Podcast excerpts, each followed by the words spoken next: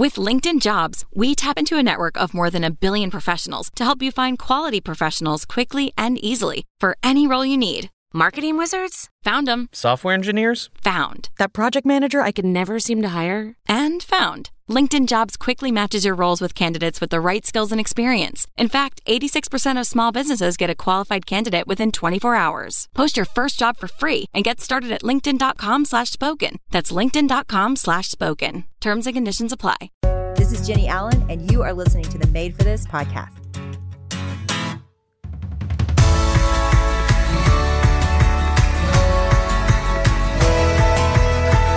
Are so glad you are joining us, and I'm excited to see what fruit is going to come out of this. I know fruit will come. And and one of the reasons I know that fruit will come is because there's so many of you right now that are humble and that are seeking justice and are asking God, what does it look like for me to participate? And you guys, in fact, so many of us that have been doing this work for a long time have never been more encouraged by how the church has responded to this. We are so excited that there is a desire to see the world change and to see racism end in our generation. That is our prayer, that is our hope, and that is what we're working towards.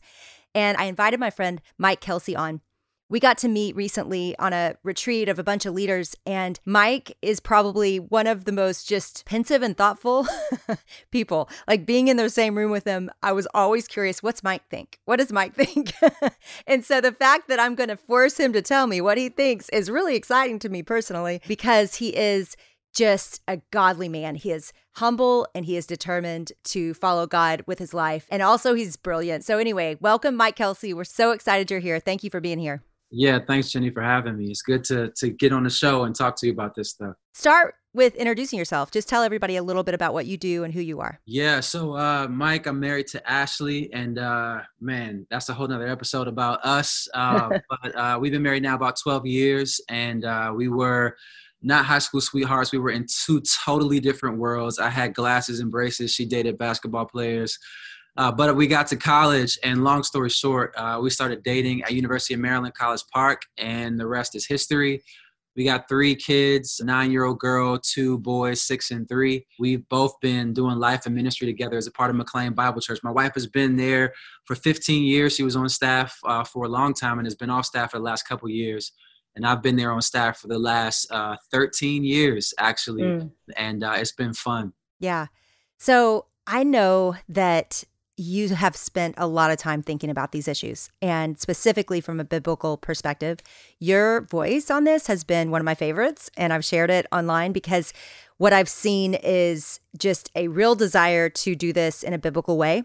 And I think for a lot of people, their hesitation is is this biblical or is this political? Because it feels a little bit like both. And I just want to talk through how you came to the recognition of how just how biblical and how much of Jesus's heart reconciliation was. Yeah. Well, I, one reasons I was excited to come on is because I respect you so much as a Bible teacher and everything you do. And I personally, in the last week, I'll just be totally honest, I've been wrestling with a lot of anger. I think a lot mm-hmm. of people have in general, but especially as a black man, like uh, yeah. up at night wrestling with anger. And the Lord has been challenging me in the last week or so, and specifically around what you just said about making sure that as believers, we have a distinctly Christian view and approach when it comes to issues of race and justice. And so I've been spending a lot of time in Habakkuk because Habakkuk is mad and he's looking at violence and injustice all around him. And he's even frustrated with God, like, God, what the heck are we doing? Uh, but he says something in chapter two, in the first couple verses. He says, I will stand at my watch post. And he says, and I will, I will listen for what God will say and that just struck me in the literally like two o'clock in the morning in the midst of my anger scrolling through social media. And i was just reminded that as believers that's what we got to do. We can be angry we can be confused we can be all of these things but we have to make space to sit with god's word and hear from him so that our minds can be renewed our hearts can be changed and we can have his wisdom for how to move forward in these issues. So as believers like scripture has to be our platform and and our guideposts and all these things I want to take a step back real quick and I want to talk about your feelings in the last few weeks because, Mike, a lot of people have just been on the internet. Maybe they don't have friends that are African American. So they haven't had these conversations. And I want you to just share a little bit of what it's felt like, if you don't mind, yeah. to experience these last few weeks. Man it, a lot of people have asked that and unfortunately it feels the same as it has felt for me personally uh, since Trayvon Martin was killed. That was a major turning point for me. A lot of people will say that we knew injustice was real knew racism was real all these different things but that was a unique thing and partially because now we have just video stuff and social media and all of that and so it's just a mix. Uh, I was telling a mentor the other day, I feel like I keep kind of vacillating uh, between sadness, anger, resignation, and resolve. Like sometimes I'm just like, I'm done. Like I don't really want. I mean, I'm totally honest. Like so, being angry about the situation, but it's difficult for me uh, sometimes not to just torch all white people because, in particularly white evangelicals and Christians. And what keeps me from that is several things. One, just meeting and being in community with so many white brothers and sisters, looking at the type of work that you're doing and other people are doing. Jesus never gives us permission to hold people in contempt, even people who are straight up explicitly racist, right? And then also the lord just really challenged me uh, a couple years ago with, with, this question do you want to be helpful or do you just want to be heard and mm. that was mm. a humbling moment for me to mm. say what is my role as a christian and particularly in my role as a pastor man, i'm not just trying to add to the noise i want to be a helpful voice and sometimes that helpful voice is a little tense and it needs to be but at all times i think that helpful voice needs to be governed by the character of christ and the fruit of the spirit so I've been wrestling through how I've been feeling, and the dominant feeling has been anger. But I've been trying to take that anger and submit it to the Holy Spirit so that it could be productive, redemptive anger and not just out here going in on everybody. Mm, I appreciate you sharing that. You know, what I want people to hear is it's it's likely impossible if you are white to understand how long and how many days and how often it is hard to be a person of color in this country. I have been blessed to have friendship and conversations with probably in person 40 to 50 African Americans one on one. And I've heard their stories, and I've never met an African American that has not come up against racism many times in their life. Because I, I just I ha- I hate I have to say that, Mike, but I think that's what I'm hearing online is a lot of pushback to kind of, you know, we are one under Christ. You know, there's no Jew, there's no Greek. And I'm like, yes, in heaven. but right now, there are still divisions. And those divisions, we are called to work to bring unity on earth as it is in heaven. Yeah. But that's work. That doesn't just magically poof appear like, oh, I, I'll choose not to be racist. Yeah. And I want to talk about biblically where this comes from because there there is this idea and i want you to speak specifically to that post that you wrote about justice versus peace because i think that's where a lot of people pulled back and they were like yeah this was okay until there were riots. This was okay until there were protests. This was okay. And i'm going gosh you don't hear the louder narrative the one that you mike have have lived with since you were born. Yeah I, yeah i appreciate you bringing that up. So i would say so a lot of people respond right with one of two things. Either they they hear the outcry about race and racism and justice and all that type of stuff and they'll either respond with just preach the gospel and that will kind of fix it or they'll respond with like our unity in christ why are you being so divisive let's if we're talking within the church and so yeah i, I have been wrestling with that and so i posted this what you're talking about i posted about kind of a, a, a christian view of, of peace versus justice in two particular texts that I have been meditating on. One is Matthew chapter 5, verse 9. Jesus says, Blessed are the peacemakers, for they will be called children of God. And that was a major text from my own heart. And I, I want to say we are called to be peacemakers. That sometimes we don't want to, not just along these issues of race and justice, but along a lot of different issues. But that's one of the things Jesus, that's part of how we bear witness to the kingdom of God, is that we are called to be peacemakers. But God also says, in, in it, for example, in Jeremiah chapter 6, verse 14, and even before we read that, even Jesus himself comes and says, Listen, I came to bring a sword, right? I'm dividing family members because the kingdom of God is based on truth, and that truth is going to inevitably divide at some point, right? But in Jeremiah 6:14, it says, They dress the wound of my people as though it were not serious. Peace, peace, they say, when there is no peace. Mm. Really study that in context. God is angry because there are these prophets and and there are people among the children of Israel who are uh, trying to de- kind of declare peace when there is all kind of unjust like chaos happening and so to me, I, I, I want to say to Christians, we have to hold those two things in tension. We can't pit them against each other. So here's how I put them together. This is so important to understand. Peace is the goal. Peace is the goal. And I'm talking interpersonally, and I'm also talking so, just socially in general. For a Christian, peace has to be our goal. And here's the thing justice is a prerequisite means to peace. In other words, you cannot get to peace in our interpersonal relationships or in our society without working for justice. It doesn't mean that we wait for perfect justice before we have peace because that won't happen right. until Jesus comes back. But we see this clearly in the gospel. I mean, we have peace with God only to the extent that the justice demanded by God for our sin has been satisfied in Christ. And so because mm-hmm. that justice has been satisfied, now by faith we are able to enjoy peace with god and so i think you see it at an interpersonal level you see it at a social societal level in scripture and ultimately you see it as a spiritual level when it comes to our relationship uh, with god that is so helpful and i want you to say that verse in jeremiah again yeah. jeremiah 6 14 it says they dress the wound of my people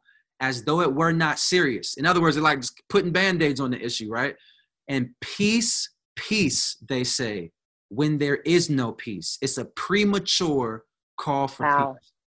That changed my view of this conversation when Tasha told me this, just exactly what you're saying about this idea. Because I, I do think we crave comfort and we crave peace.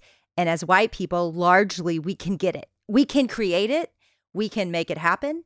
And I think I want to talk just a little bit more with you about privilege because what I see happening right now is two things that are pretty different and both with Bible backing them. So one is a wake up call of advocacy where it's it's I want to be an ally. I don't want to just not be ra- racist. I want to help. I want to actually be a part of the solution to this problem that has existed since the beginning of our country. And in fact, our country was built on it. So let's admit that. Let's work towards truly bringing healing in our country and repentance. And then there's another group that just kind of at that, you know, at some point is just they're resistant and maybe it's lack of education, exposure, but they're afraid. Maybe they don't realize that they can help and that God's really called them to help. So what would you say to them concerning the gospel and really this work? Yeah, man. So here's the here's what I would say and this was so helpful to me because I preached on race in our church. And I don't mind sharing this. This is something that I, I, preached on race in our church for the first time about four years ago. And uh, as far as I know, it was the first full length sermon on, on race, at least in the time that I've been at the church. And man, I got so much, I got overwhelmingly positive feedback, but then I got a whole lot, and I still have the emails, a whole lot of stinging, in some way, in, in, in some cases, disrespectful feedback. So I've had just a lot of interactions over the last several years around all this type mm. of stuff. And a friend of mine, Jordan Rice, is a pastor in Harlem. He said something to me that I thought was so helpful. And this is what I want to say to especially white brothers and sisters, other than just sheer ignorance and just not, and I don't mean that in a pejorative way. I mean just not being aware. One of the first hurdles you're gonna have to get over in in this kind of fight for for justice particularly as it relates to race, is you're going to have to get over the hurdle of your shame. You're going to have to get over the hurdle of your shame. Now, there's some labels we could use. We could say white guilt, but that people's minds go in a bunch of different directions. But there is a there is a shame that either I find a lot of my white friends feel or feel resentful that they're being asked to or think they're being asked to feel some sort of shame. And what I mean is when we talk about specifically when we talk about systemic racism and how historic racism has uh, contributed to conditions today and continues today. Obviously, in American society, the construct of race was designed, intentionally designed, to oppress people of African descent and maximize benefit for white people, people of European descent, which that whole concept of white is just a whole thing in and of itself. What that means is that white people in our country, even though they have not chosen it in many instances, are continual beneficiaries of a system of racism. There's no escaping that. And so a lot of people, their immediate pushback is, well, wait a minute. Uh, I, I didn't do anything wrong. I didn't have any slaves. I didn't. Yeah, but but in many ways, there are so many ways that there is privilege intentionally attached in this country to the color of your skin. And what what that can produce in you is this sense of of, of shame. Like if you think about your your family of origin and in the ways that they talked about particular racial groups or you that you carry around this perpetual sense of shame which i'm seeing now where people feel like it's bad to to be white and you're sheepish about about being white. And here's what i want to say white guilt or that kind of shame is a terrible motivator for racial justice. Terrible. We know that from Second corinthians 7 that's a worldly sorrow. And worldly sorrow is just embarrassment. That will motivate you to do whatever's necessary for you not to be considered racist. Mm. Stop there, right? But what it'll do is it won't get you engaged enough to do the deeper, harder work in your own heart and your own family history. It won't be conviction enough to sustain you to endure in the fight of racial justice in the long run. So that's one of the things I want to say is think about what do we do with our guilt? What do we do with our shame? What do we do with the grief that we feel over sin in our own hearts and sin in the world? It's the same thing we do about sin in any other way. We turn from that sin, we bring it to God in true, genuine confession. We agree with God about the sin in our hearts and in the world. And we, we, we work towards not just getting away from sin, we work to promote and to pursue uh, godliness. So let me just say this loud and clear, real quick, on that note. Brothers and sisters, do not be embarrassed about being white. Don't be embarrassed about being white. God made you with the color of your skin. You happen to be born into this particular country in this context. You don't have to carry around guilt and shame just for that.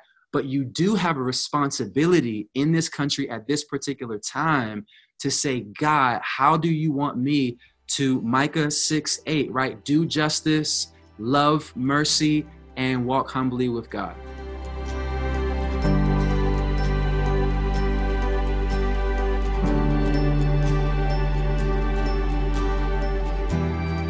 So let's talk a little bit about that privilege and, and what we could do with it because I, I do think there's a lot of conversations that white people that I know that want to make a difference, that they, they want to see this justice roll forward. They don't know how to help. So talk just a little bit about yielding our privilege and what that looks like to divest that and to, to be helpful. Yeah, yeah. I would say part of what that looks like is understand that American history in many ways privileges you so we have a, a certain kind of narrative of American exceptionalism and all that. And this is not to say anything negative about the ideals, right, of our country or the progress that we've made. But I think one of the ways to kind of confront just the reality of your privilege is just to educate yourself about history.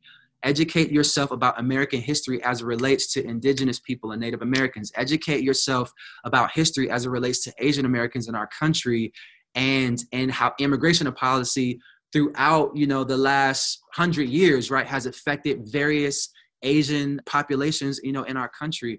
So just learning i mean obviously for african americans you know uh, slavery and and segregation and jim crow and all that and, and and today just how certain policies disproportionately affect african americans as it relates to health and education and criminal justice so I think educating yourself and in many ways re-educating yourself on history is a great starting point because one of the biggest disconnects I think we have in this conversation is so many of us link all of these different isolated incidents within this greater historical reality of racism and racial inequality in our country. So I would say dive in, man, and learn history. I would also just say like in your relationships, like learn from just the the folks that you have around you. Ask questions, you know what I mean? And and be, I would say with that, there's a lot of talk right now. Um, and I think it's, it's it's wise to just be careful, right? Not to put all the burden of your education on the people of color around you. But at the same time, if we're in relationship, like if, if my relationship can't handle you asking me a question, then what kind of friendship is that? And so I would just say, uh, yeah, ask questions, process some of this stuff uh, with other people. But here's what I would say I think in general, this work for justice is going to cost you something. And that's one, if I could diagnose the problem, particularly of white Christians in America when it comes to race and justice, it's that we agree with so many different things in principle, but oftentimes white Christians have not been willing to really be inconvenienced or pay the cost for wh- whether, whether we're talking about desegregation, oh, now these people are going to be in my school. And so you just move further out into the suburbs and then you move further out into rural areas and call that the new suburbs. George Whitefield, I've mentioned him before, you know, who, who was a prominent uh, evangelical preacher who lobbied for slavery in Georgia because he said if we don't use African slave labor, then the Georgia economy will collapse. Well, what was that? That was an unwillingness to pay the cost for somebody else's freedom to say, all right, we'll have to figure something out for the economy so that we can honor God's word, which says all men are created equal and have dignity, and white people should not own people of African uh, descent and treat them as subhuman. So you're gonna have to pay some costs. That is gonna look like you thinking about your housing practices when you move into certain cities or certain neighborhoods. Just I'm not saying don't. I'm just saying be thinking about how your housing choices can be acts of justice and mercy. Be a kingdom of God, justice oriented presence in the neighborhood that you move into. So that's just one example. But overall, I would say it's going to cost you something. It's going to cost our churches something in order to pursue this work. Mike, you have been doing this work for a long time and you're still going. So that means you have hope. Mm, I do. So give give me that hope. What do you picture? What's the dream here?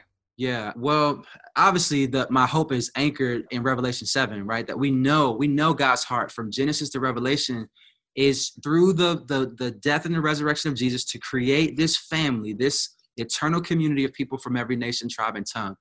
This thing we're working for is gonna happen. So as Christians, we start there. It is going to happen. And so we pray and we work for God's kingdom to come on earth as it is in heaven. So that's ultimately where my hope is.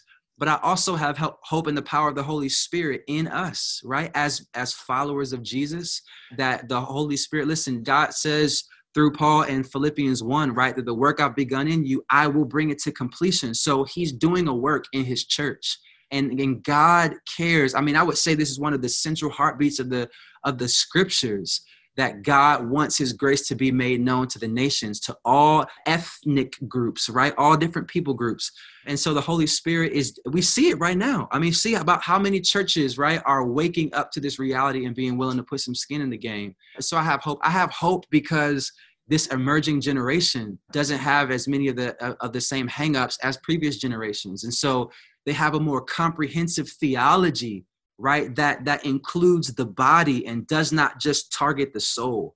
And so i have hope for this emerging generation that is thinking of the whole counsel of god and how all of that shapes and motivates us to represent uh, jesus in the world. And so i have days and have had days in the last week where y'all i've been man of anger and just frustration and just like man i want to go back to my roots in the black church to be just totally honest with you right? But uh, i have hope that we have an opportunity by God's Spirit to bear witness to a watching world that real life people with real life issues from all different kinds of backgrounds and perspectives can not just come into the same community, the local church, but can be shaped by the same Holy Spirit, the same truths of God's word, and can like go. And we I, we just saw this, man. I told you Jennie, before we started recording, that we were out marching yesterday down in DC, and my grandfather marched in the March on Washington in 1963. I was with my dad in the Million Man March in 1955. Um, I mean 1995, and we were. I wasn't in 1955, and we were marching again yesterday in 20. Uh, so many different kinds of people uh, out there marching uh, with us, and so man, I, I have hope, but it's gonna take work. Will you pray for us before we go? I'd love to. Father, thank you so much uh, for uh, the grace that you have given us in Christ. Thank you, Father, that you have saved us from our sin, but you have saved us into this new creation family, this family of citizens of the kingdom of God from every nation, tribe, and tongue. And Lord God, we know the history, Father, that we still have to grapple with. We know the sin in our hearts and the sin in our systems that we have to contend with, God. We know that we don't ultimately wrestle against flesh and blood, Father, but we know that we fight against an enemy, spiritual principalities and powers that desire to steal, kill, and destroy. And yet, greater is He who's in us than He who is in the world. God, we thank you that we have everything we need for life and godliness, and your word equips us for every good work. And so, Lord, would you empower and embolden us by your Holy Spirit to continue this work? Father, would you give us courage to face the prejudice and the fear and the anger and all of those sinful and unhealthy things that are in our own hearts? And Lord, would you give us the wisdom and the courage and the endurance and fortitude, Father, to go out into the world proclaiming the kingdom of God and demonstrating your love for all people uh, so that all people can not just know, Father, but can have freedom to enjoy the dignity that they inherently have as image bearers of God. Lord, thank you so much uh, for everything that you're doing. We pray in Jesus' name. Amen. Amen.